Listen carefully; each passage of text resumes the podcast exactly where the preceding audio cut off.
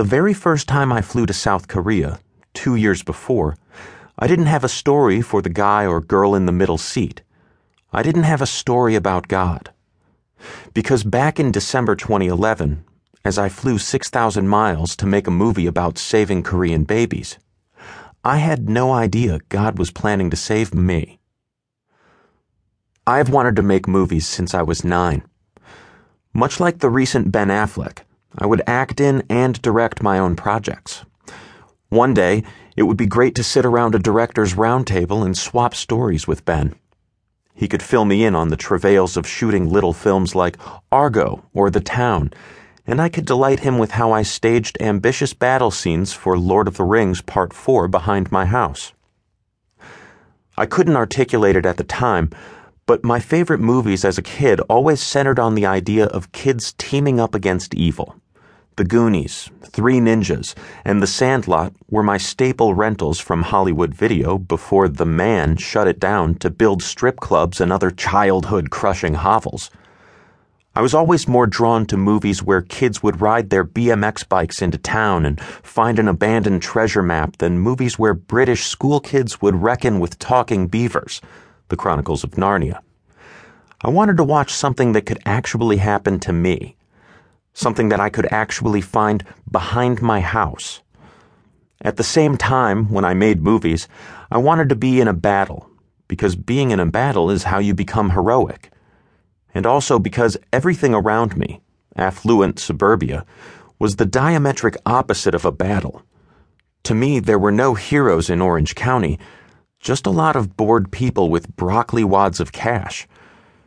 When I started making childhood movies, I would invite over the kids who looked most like trolls or elves and hand them lines from the Fellowship of the Ring.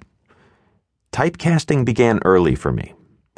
Later in my career, I would cast my brother as James Bond in my original film, James Bond. I never had a script, but always came up with lines on the spot.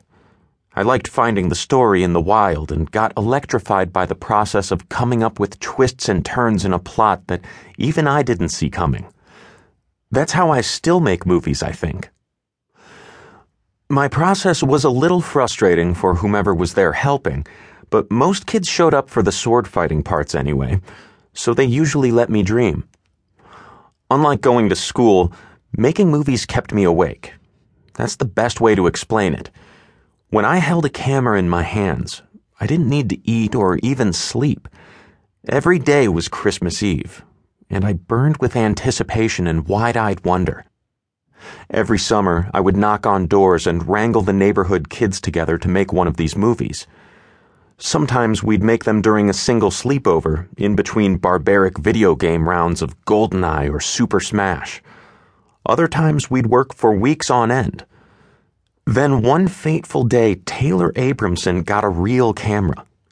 I'm talking top of the line prosumer stuff, the stuff dreams are made of.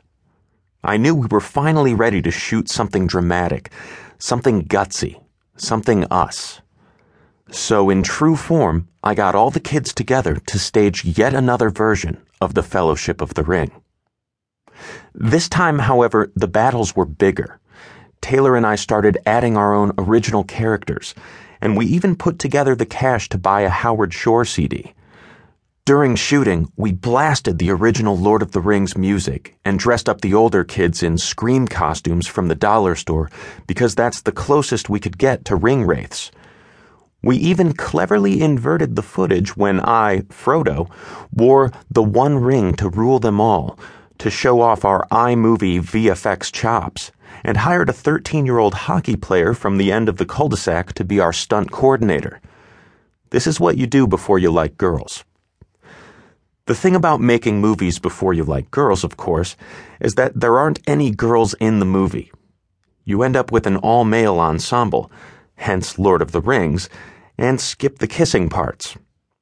The big benefit, though, is that you're free to find inventive ways of killing everyone in the movie, since it's just the guys. I'll never forget when this kid named Jacob from up the street leaped over a large rock, my futon, and slammed Colin in the neck with a plastic devil's fork when we entered the Mines of Moria, my garage.